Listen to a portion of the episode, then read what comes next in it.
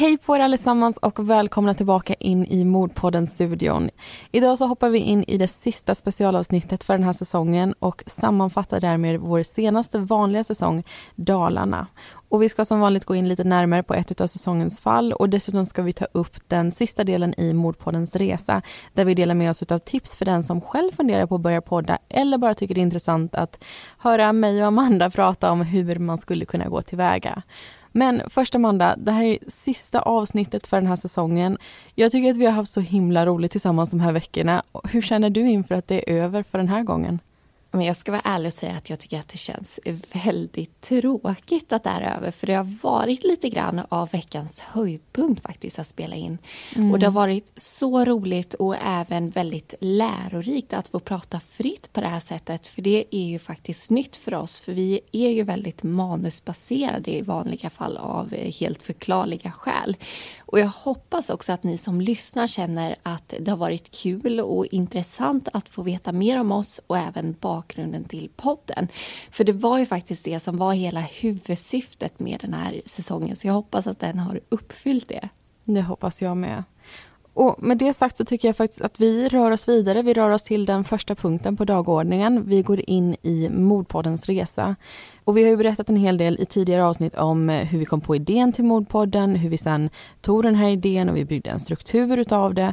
Men också allting som vi har fått uppleva tack vare att podden faktiskt blev vårt jobb. Och precis som vi nämnde i början så ska vi idag ge tips till den som vill veta mer om hur man lyckas i poddvärlden. Om vi har ett facit, Amanda, vad tror du?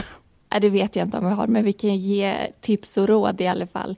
Och det som jag tycker är så himla häftigt med just poddvärlden, det är ju att så länge du har en tillräckligt bra idé, kan genomföra den på ett bra sätt och hitta din publik, så kan ju faktiskt vem som helst lyckas inom den här poddvärlden. För jag tror att det kan vara så att när man scrollar igenom den här listan så ser man ju ungefär 90% av alla poddar. Stora poddar görs ju av kändisar och då tror jag många tänker att det är ju kört om man inte har några stora sociala kanaler eller något känt namn. Men vi hade ju inte det. Och vi fokuserade ju istället på själva produkten.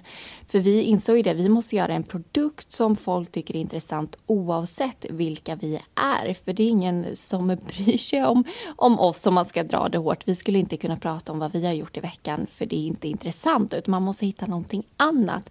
Men så länge man gör det så spelar det ingen roll om man är känd eller inte. Då kan man faktiskt lyckas ändå. Och oavsett vilken podd man vill göra så tror jag en av de viktigaste grejerna när man ger sig in i den här poddvärlden eller poddbranschen, det är att göra research. Lyssna på massa andra poddar. Lyssna på poddar som är i den kategori som du vill göra podd i. Men lyssna också på poddar som inte är det. Och bara fundera på vad det är du tycker om i en podd och vad det är du inte tycker om. För man kan lära sig väldigt mycket därigenom. Man kan lära sig att man kanske tycker om en väldigt strukturerad podd eller en som har ganska lös struktur. Jag tycker om när de har återkommande programpunkter till exempel. Att det alltid är 5 frågor som man ställer till varje intervjuperson i en intervjupodd till exempel. Men jag tycker också att man kan lyssna på och lära sig genom att höra på hur andra poddare eller radiopersonligheter pratar med sin publik. Tycker man att de pratar på ett bra sätt? Ja, vad är det som gör det bra? Är det att de är personliga? Är det att de är relaterbara och hur gör de att de blir relaterbara? Alltså, det är väldigt många sådana här små saker som man kan lära sig genom att lyssna på poddar. Absolut. Och sen tror jag att det är väldigt lätt att när man har sin idé, blir väldigt taggad på att sätta igång, så vill man så gärna till den här räckknappen och bara börja spela in. Men där tycker ju, jag tror både du och jag att det är viktigt att sätta lite stopp. Ja. För man är inte färdig med sin idé som man kanske tror, utan det gäller att verkligen jobba med det här förarbetet, att hitta sin struktur, komma på de här programpunkterna, hur ska min podd se ut på papper innan man spelar in. För just det här med idé och struktur, det är ju någonting som är väldigt svårt att ändra i efterhand. tack vare att vi la så extremt mycket tid på det här i början så har ju vi faktiskt samma struktur även idag. Just för att vi jobbade så medvetet med det så att vi hittade någonting som funkar i längden. Men hade vi börjat spela in direkt efter att vi knäckte den här idén om att göra en podd om mord, ja, men då hade vi förmodligen ångrat väldigt mycket efterhand. Och då kan det vara att någon lyssnar och känner att det här var inte något för mig. Och sen kanske det tar en säsong innan man hittar sin grej, och då har man redan förlorat sina lyssnare. Så jag tror det gäller att verkligen jobba med det här förarbetet och se till att man innan man ens spelar in har skapat en produkt som man är stolt över. Det här kan jag faktiskt hålla med om och säga att det här är någonting som jag tycker att vi ser på poddmarknaden ganska mycket. Det finns väldigt många personer som kommer undan med det genom att kanske ha ett stort namn eller personer som inte har några namn. Men som ger sig in och trycker på play och sen så säger de att de ska prata om en viss grej och sen svävar de iväg från det här ämnet. Och det dröjer 25, det dröjer 35 minuter innan de kommer tillbaka, och jag blir så irriterad på att lyssna på den typen av podd. För jag har kommit in för att lyssna på ett visst ämne och de börjar prata om någonting helt annat. Då är inte jag så sugen på att lyssna på den podden. Nej. Så att det är någonting som är väldigt viktigt som jag tycker att man ska tänka på. Att man kan sväva iväg lite från ämnena, men försök hålla det till den röda linjen och klipp bort sånt som gör att man svävar iväg för mycket helt enkelt. För det blir mycket bättre när podden är fokuserad och strukturerad. Och lyssna själv och vara lite självkritisk. Att pratade jag verkligen om det jag lovade mina lyssnare att jag skulle prata om? Mm. Det som du var inne på. Och sen måste jag också säga, för nu kanske folk tolkar det här som att vi tycker att kändisar inte ska göra poddar. Men jag kan säga att jag lyssnar på jättemånga kändispoddar som jag tycker är hur bra som helst. Så jag har ingenting emot om att det är kända namn som gör poddar. Men jag tycker att människor utan kända namn också ska våga sig på att ge sig in i det här.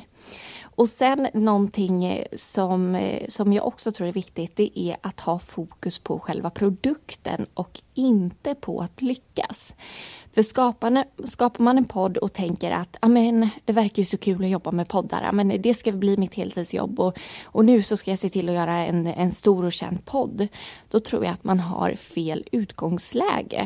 Mm. Det är mycket bättre att ha själva fokus på produkten, skapa en så bra produkt som möjligt, för lyckas man få den här produkten bra, ja men då kommer man också att lyckas, men man måste börja i rätt ände. För eftersom vi gjorde det här som ett skolprojekt så hade ju inte vi ens på kartan att det här skulle bli en stor eller en lyckad podd. Det var ju inte vårt syfte med det här. Och jag tror att det är en av ingredienserna som gjorde att det gick bra för Mordpodden.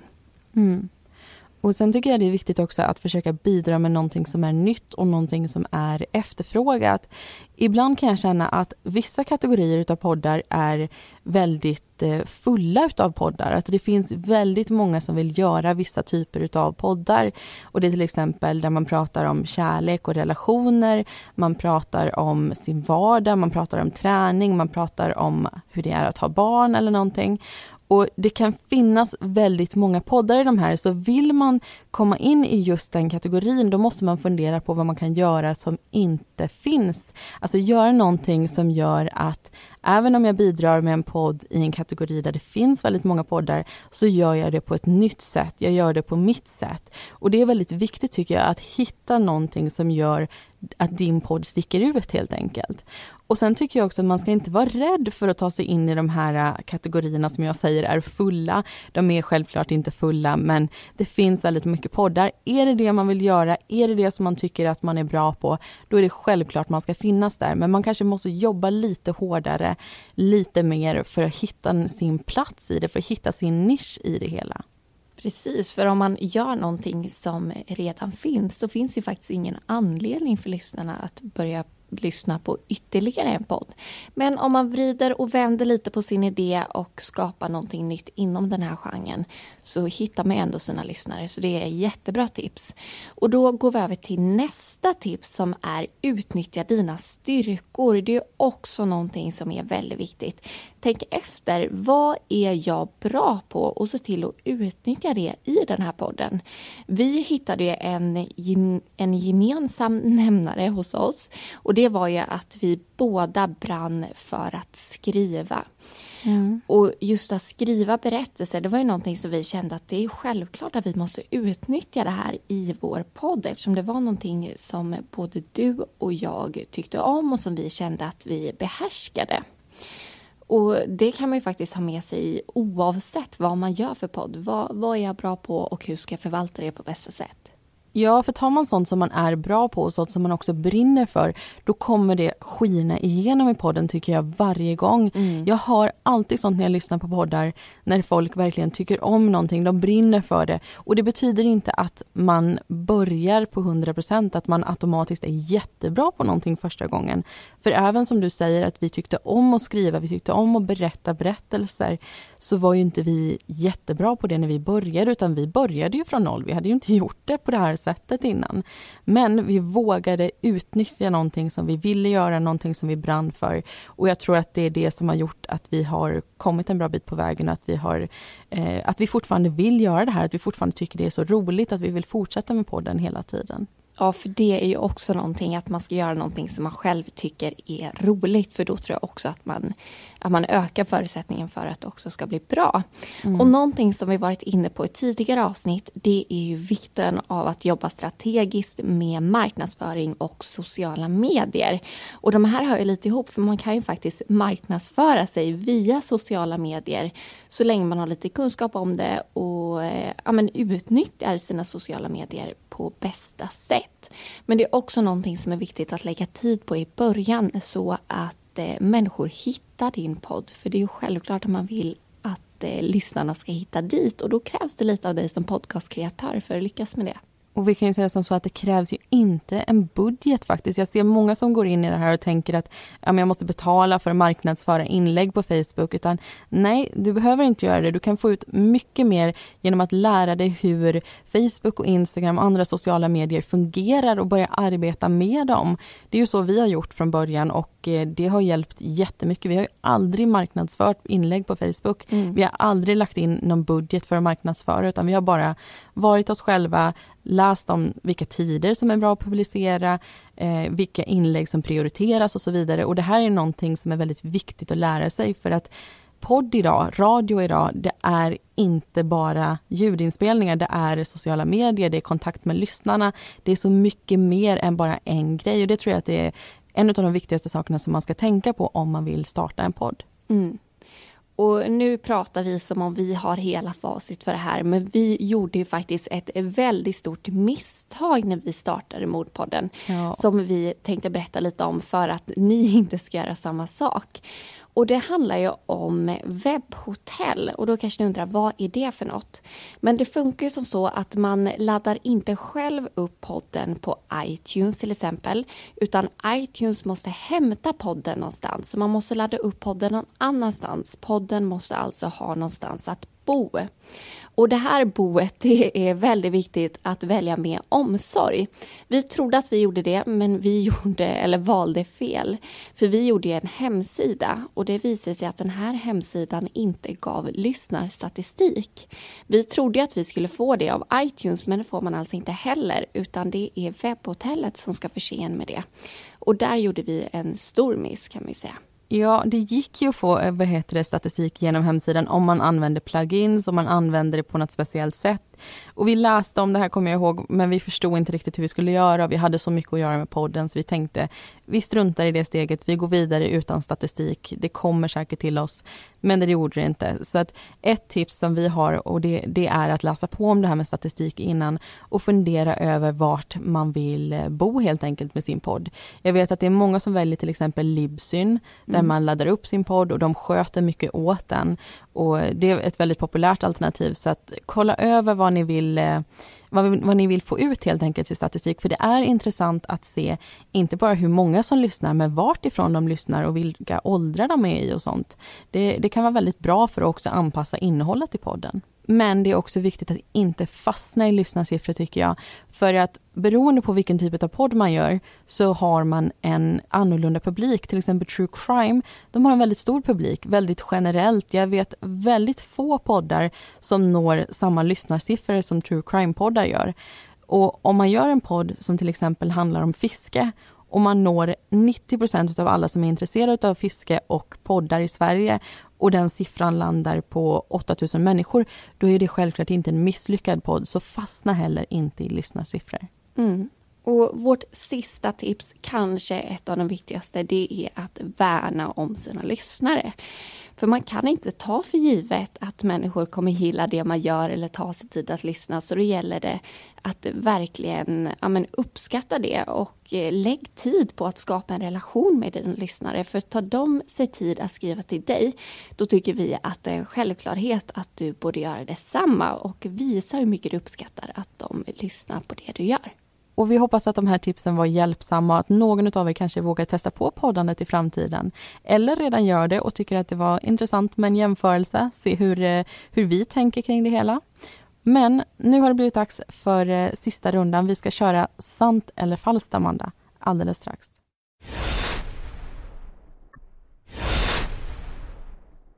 Och ni vet hur det går till vid det här laget. Vi säger 3 påståenden om oss själva, varav ett av dem är sant och det gäller för den andra att lista ut vilket utav dem det är. Amanda, ska du börja med dina 3 påståenden kanske? Det kan jag göra, men först så tänkte jag att jag ska sammanfatta lite av vad vi har fått reda på oss hittills. Det här känner ju inte du till, men du ska få höra vad vi nu har berättat i de tidigare avsnitten. Och jag tycker att... jag börjar nästan bli lite nervös nu, känner jag. Men det är ingen fara. Jag tycker vi börjar med dig. Är du beredd på att höra din beskrivning? Jag är beredd. Linnea, tror jag. Du är en gamer med fågelskit på huvudet som alltid är redo att rädda liv genom Tobias-registret. Du tittar bara på skräckfilm mitt på dagen och hoppas för ditt liv att ingen i filmen kommer gnugga frigolit mot frigolit eftersom det är det värsta ljudet du vet. Känns det bra att lyssnarna nu vet det här om dig och ser dig på det här sättet? Jag tyckte det där var en väldigt bra beskrivning av vem jag faktiskt är. Och det var lite lustigt att känna hur alla de här små berättelserna ledde till en hel, biografi om vem jag är. Kanske inte precis allting som jag är, men det var intressant information. Jag hoppas inte det här beskriver allt om dig. Nej, det gör det såklart inte. Men då kör vi min då. I samma lägenhetshus som tjejerna från Spöktimmen blev jag inlåst på mitt badrum och fick betala 500 spänn för att komma ut. Men jag kan trösta mig med att jag har stått på samma scen som Benjamin och Bianca Ingrosso. Och när jag inte går runt med grodor på huvudet så drar jag ut händer på mina klasskamrater. Vi låter som härliga tjejer, va? Tycker du inte det? Vi låter som lite udda tjejer, men jag tycker om att vara udda. Udda är unik, så att, jag tycker det här är en bra sammanfattning av dig och mig. Ja, det är helt sant. Men nu kör jag de sista påståendena nu då. Är du med? Jag är med. När jag var liten så trodde jag att 1. Smöret kom från hästen. 2. Mjölet från geten. Eller 3. Pannkakor från kossan. Okej. Mm. Okej, 2 känns lite sisådär, mjöl från geten. Jag vet inte riktigt var det skulle komma ifrån. Kanske man maler ner hornen eller någonting. Den här var svår. Jag tycker alla dina är svåra. Men jag kommer satsa på nummer 3, att pannkakor kommer från kor. Ja, nummer 3. Det här är så roligt, för varje gång så har du nästan börjat med det som är sant och sagt det här kan ju i alla fall inte vara sant. Okay. Men det är faktiskt mjölet från geten. Nu måste du förklara hur din barnhjärna funkar med mjöl från en get. Ja, det var inte så att hornen maldes ner. Nej. Men jag kommer ihåg det här så väl. Det var på förskolan. Vi satt i en samling i en ring, du vet som man brukar göra. Mm. Och så pratade vi just om vad man får för mat från djuren. Att vi fick räcka upp handen och någon sa mjölk från kossan och sådär. Och sen så sa fröken att nu har vi nog gått igenom allt. Och så tänkte jag, nej, vi har ju glömt någonting jätteviktigt. Så jag räckte upp handen. Nej, vi har ju glömt mjölet. Jaha, mjölet, var kommer det ifrån då? Ja, men från geten. Mjöl från geten. Ja, men getemjöl. Nej, vad säger jag? Då har jag hela tiden trott att vetemjöl heter getemjöl. Och då självklart måste det vara så att getemjöl kommer från geten. Såklart. Och jag kommer ihåg att jag skämdes så mycket när vi fick reda på att det hette vetemjöl. Men nu tycker jag att det är en ganska charmig historia ändå. Ja, det är klart det är en charmig historia. Barns hjärnor, de är komplexa men de kommer på underbara, häftiga saker också. Så det är lite roligt att ta del av när man är vuxen, vad man har hittat på i sin ungdom helt enkelt. Men nu vill jag höra dina påståenden. Och det ska du få göra. Påstående nummer 1. Hittills i år så har jag läst 24 böcker. Påstående nummer 2. Jag har växt upp med eksem och matallergi. Påstående nummer 3. Jag är med i en lokal skytteförening. Oj, men jag tror det här första med 24 böcker, jag vet i tusan hur du skulle ha fått tid med det. Så den åker bort. Sen var det matallergi eller skytteklubb. Det är lurigt, det är lite 50-50 faktiskt. Jag tror att du har varit med i en skytteklubb. Det har jag inte varit. Eller jag är inte med i en lokal skytteklubb. Jag har skjutit pilbågen när jag var liten. Men jag har, hur ska man säga det här, världens sämsta öga-handkoordination. Så att när jag sköt pilbåge så lyckades jag faktiskt skjuta i mitten utav tavlan som var till vänster om min. Och jag blev jätteglad för jag trodde att jag hade träffat min tavla. Men jag var så fel ute. Så sanningen är faktiskt att jag har haft eksem och matallergi när jag växte upp. Jag hade väldigt mycket matallergi. Det var väldigt få saker som jag tålde. Det var kanske en sak som jag tror från hela god. Head over to Hulu this March where our new shows and movies will keep you streaming all month long. Catch the acclaimed movie All of Us Strangers, starring Paul Mescal and Andrew Scott. Stream the new Hulu original limited series We Were the Lucky Ones with Joey King and Logan Lerman. And don't forget about Grey's Anatomy. Every Grey's episode ever is now streaming on Hulu. So, what are you waiting for? Go stream something new on Hulu. Jag kunde äta sockerbitar och min mamma hon fick laga all mat ifrån grunden för att jag inte skulle vara allergisk. Jag hade eksem över hela min kropp så det kliade alltid och jag hade röda utslag. Men sen när jag gick i 6:an så bara försvann allting. Nej, gud vad bra. Men då kommer ju frågan, fick du äta getemjöl? Jag är rätt så säker på att jag fick äta getemjöl, ja. Vad bra att det försvann i alla fall.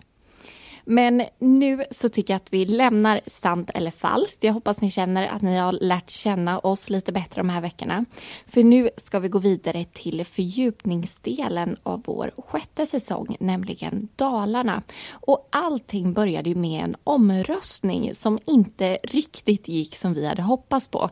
För vår tanke var ju god att vi ville att lyssnarna skulle få bestämma vilket landskap vi skulle ta upp den här säsongen.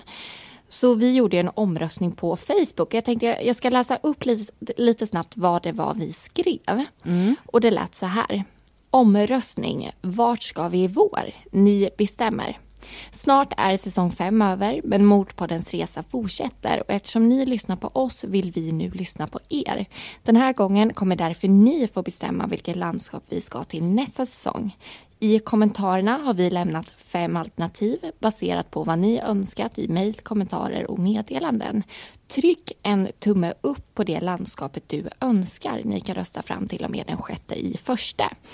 Här tyckte jag att jag var extremt smart när jag kom på den här lösningen. Att det blir jättetydligt. Vi har de här 5 alternativen. Det är bara att trycka tummen upp på det som människor önskar. Och sen ser ju vi automatiskt vilket det är som vinner. För det är så att när du har en grupp på Facebook så kan du ju använda Facebooks egna verktyg med omröstning. Men det kan du inte när du har en sida. Eller jag tror att du bara kan ha 2 alternativ. Så jag tänkte att det här var ju ett tydligt och bra sätt att göra det på.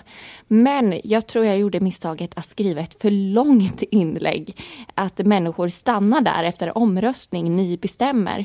För lyssnarna började ju, eller våra följare började ju istället kommentera med egna förslag. Och det blev ju 456 kommentarer. Så de stackarna som ville rösta på det sättet som jag hade skrivit att man skulle göra fick ju scrolla. Så det blev ju lite kaos här kan man säga. Det var ju inte riktigt meningen och det ber jag så hemskt mycket om ursäkt för. Ja, det blev ett litet missförstånd, men det var ett ganska roligt missförstånd tycker jag. För vissa, de röstade ju genom att trycka tummen upp på precis de här som du hade skrivit in, Värmland och Dalarna och de alternativ som fanns. Men sen så var det ju de som skrev efteråt, och jag vet inte, det kan ju ha varit så att folk röstade på till exempel Dalarna och de tryckte tummen upp och sen skrev de Dalarna för att visa, jag röstade på Dalarna.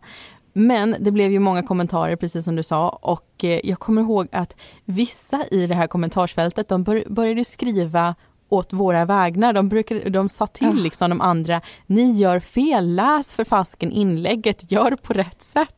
Och jag tyckte det var så roligt att läsa det, att de liksom försvarade och försökte hjälpa oss rädda den här situationen. Ja, men det slutade verkligen ju faktiskt med att du fick göra ett till inlägg och försöka reda ut det här ännu en gång och säga, det har blivit lite missförstånd, så här ska ni rösta. Men det nya inlägget fick ju faktiskt ganska samma problem som det första fick. Folk röstade på vissa delar utav de här alternativen som du hade lagt fram, men de skrev också, så det var inte den lättaste röstningen och räkna ihop i slutändan tycker jag. Men det var ju väldigt kul att det blev sånt stort engagemang, så vi är ju klart jättetacksamma för det. Och så fick ju faktiskt Dalarna över 700 röster. Så trots att det blev den här lilla kalabaliken så var det ju många som röstade på rätt sätt. Så vi fick ändå vår vinnare. Och vi pratade ju om i sommarsäsongen att jag fick ta lite mer ansvar när du bröt benet. Och nu hade jag fått min lilla Nova här, min dotter. Så det var ju du som fick ta lite huvudansvaret för den här säsongen, eftersom du fortfarande jobbade heltid med podden. Så du gjorde ju lite fler avsnitt än mig. Ja, jag gjorde lite fler avsnitt, men vi var ju i den här säsongen tillsammans ska vi säga. Och jag tycker det är ganska intressant för att vi skriver ju alltid våra egna avsnitt, eller vi har gjort det efter säsong 1. Det vill säga att du gör research och sammanfattar och skriver berättelser till dina fall och jag gör det till mina. Men det verkar ändå inte som att våra lyssnare märker av det här att fallen är annorlunda, eller i alla fall inte på ett dåligt sätt. Jag har inte hört någon som har skrivit och hört av sig vilka annorlunda avsnitt från vecka till vecka, utan de verkar tycka om det som vi producerar, även om jag och du kan tycka att vi inte skriver riktigt på samma sätt som vi gjorde i början när vi skrev berättelserna tillsammans, och de blev mycket mer enhetliga. Nej, men ändå så är det ganska fantastiskt att vi inte kände varandra och ändå att vi skriver så pass lika som vi faktiskt gör. För även att vi har lite olika stil så tycker jag ändå att det är ganska enhetligt. Det är ju ändå Mordpodden alla avsnitt, och det är ju ganska häftigt. Och i första säsongen då spelade vi in varannan berättelse, så i varje avsnitt så berättade både du och jag, men olika berättelsedelar. Och det är så många som har skrivit och frågat vem berättarrösten är.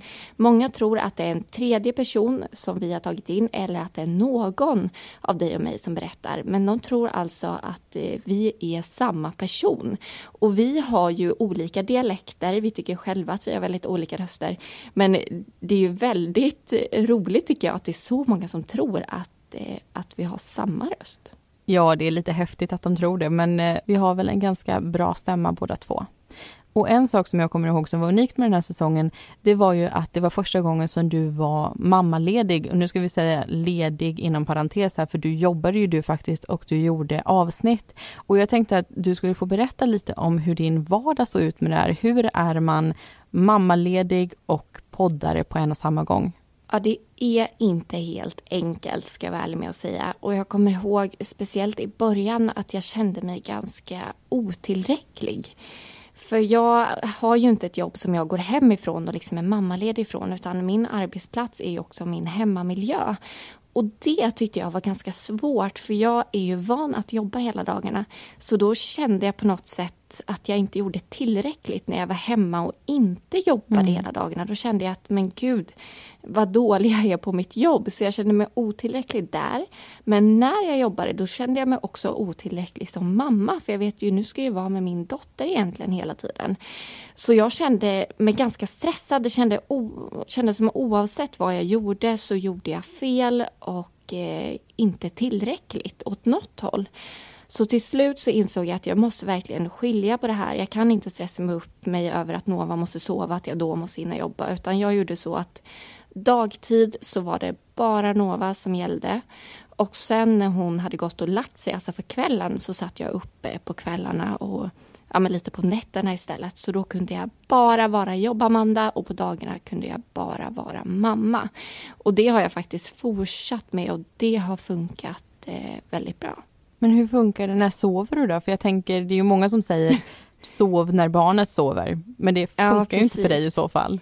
Nej, men tack och lov så sover Nova ganska bra på nätterna. För om hon hade haft kolik så att jag hade varit vaken hela nätterna, då vet jag inte om jag hade orkat suttit uppe så länge. Nej. Men nu har jag ändå gjort det. Och det är ju så när man jobbar på det här sättet. Jag kan ju inte bara ta ledigt från podden i ett år. För det är inte schysst mot dig, för det här är ju ditt jobb. Så vi kan ju inte pausa det, för du måste ju få din inkomst någonstans. Och sen kan ju inte vi heller förvänta oss att lyssnarna finns kvar här om ett år.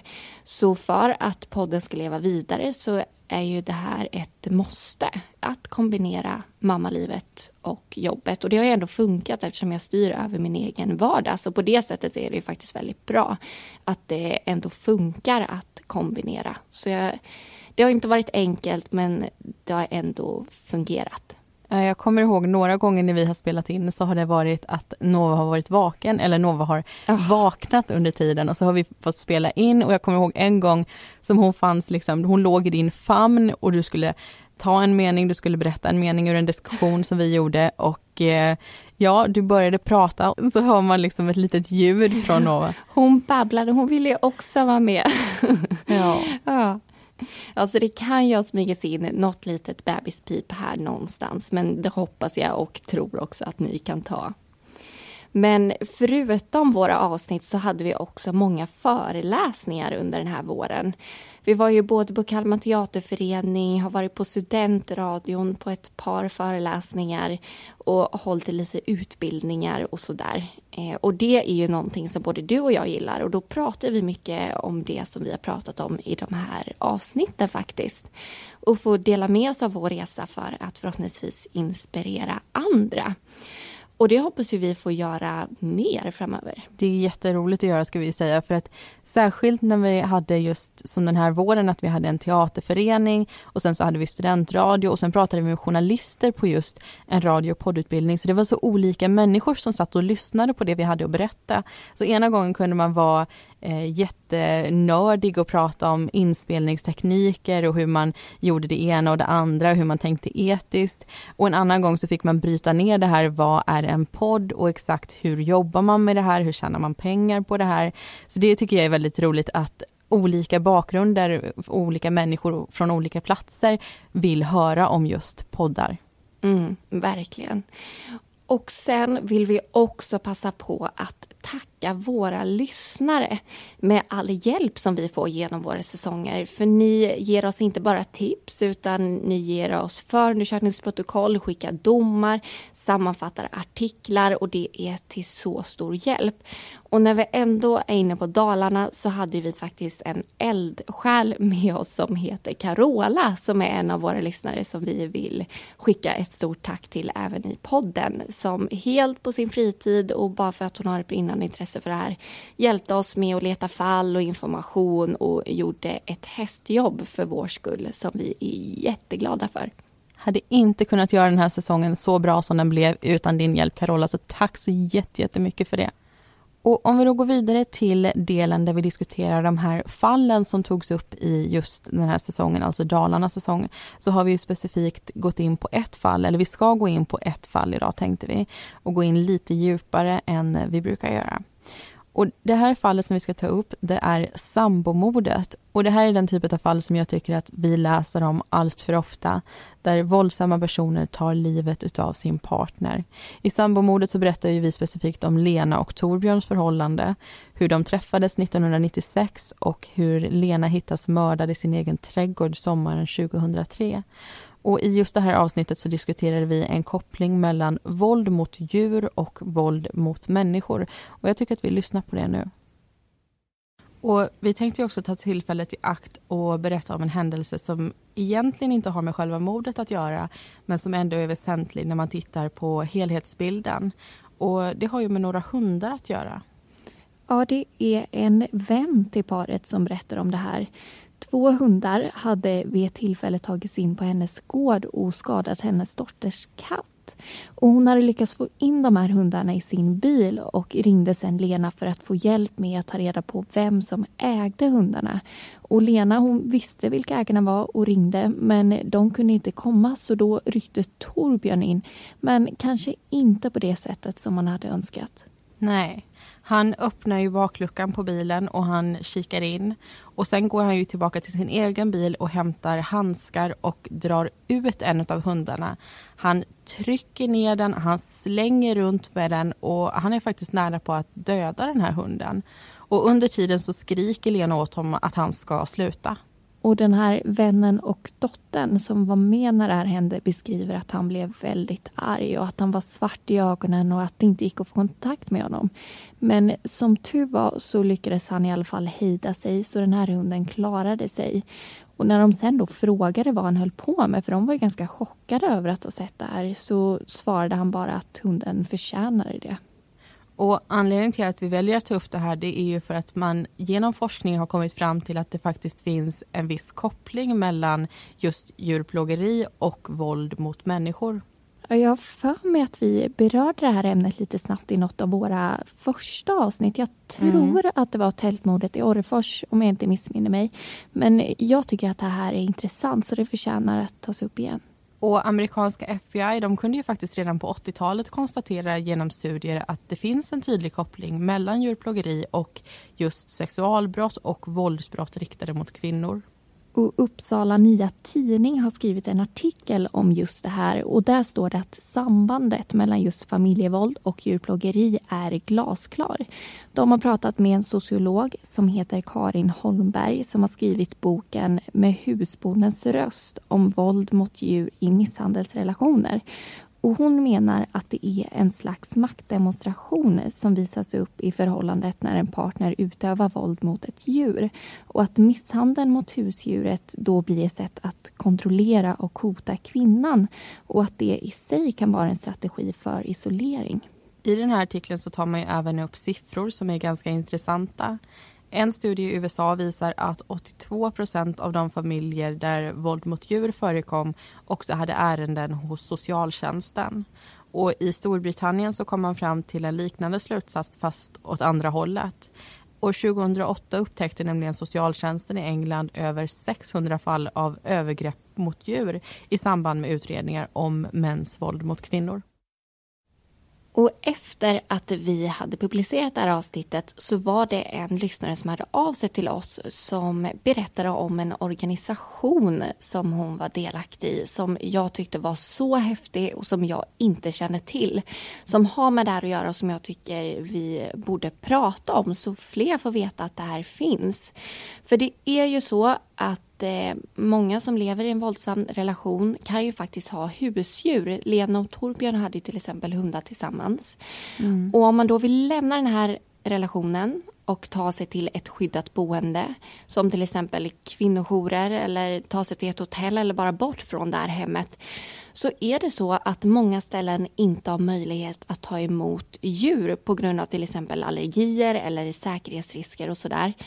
Och då är det tyvärr många som stannar kvar i den här relationen just på grund av det. För att man är rädd att den våldsamma personen ska göra djuret illa. För det är ju många som till och med hotar med det. Mm. För att skapa en slags kontroll över sin partner. Och det här var ju ett hinder som några veterinärer och veterinärstudenter i Uppsala såg och ville göra någonting åt. De ville inte att det här skulle bli en anledning till att man stannade i en våldsam relation. Så 2009 så skapade de VOV, V-O-O-V, veterinär omtanke om våldsutsatta står det för. Och det här är en ideell förening som vill hjälpa personer att helt enkelt lämna våldsamma relationer utan att därmed behöva lämna bakom sig sina fyrfotade eller tvåfotade familjemedlemmar. Och det de gör, det är alltså att de fixar ett jourhem åt där husdjuret till personen i fråga har kommit på fötter igen. Så hundar, katter, hästar, lantbruksdjur, gnagare eller vad det nu kan vara får någonstans att bo. Och VOV samarbetar ju även med kvinnojourer och socialtjänst och länsstyrelser och polis med mera och har 8 lokala föreningar runt om i landet. Och vill du läsa mer om vart de finns och hur de jobbar så kan du gå in på www.vov, alltså med 2o.nu. För det här var ju som sagt någonting som inte vi kände till och som kanske inte ni heller känner till, men det är ju till stor hjälp och de jobbar som sagt helt ideellt och behöver ju all hjälp de kan få. Det gör de. Och med det så tycker jag att vi lämnar den punkten bakom oss. Vi lämnar Dalarna-säsongen och vi går in på vår sista punkt, vilket är lyssnarfrågan. Och den här gången så har vi fått en fråga som lyder så här: varför tror ni att Mordpodden har blivit så stor? Det är ju jättesvårt att svara på, men det är ju många som undrar vad vi tror, vi vet ju inte. Men jag tror att det finns en del olika faktorer. Dels så valde vi rätt genre skulle jag säga. För det är väldigt många som är intresserade av true crime, så vi har ju alltså en väldigt bred och en väldigt stor målgrupp att nå och har alltså förutsättningar för att nå väldigt många lyssnare. Så det är väl första anledningen till att Mordpodden har gått bra, tror jag.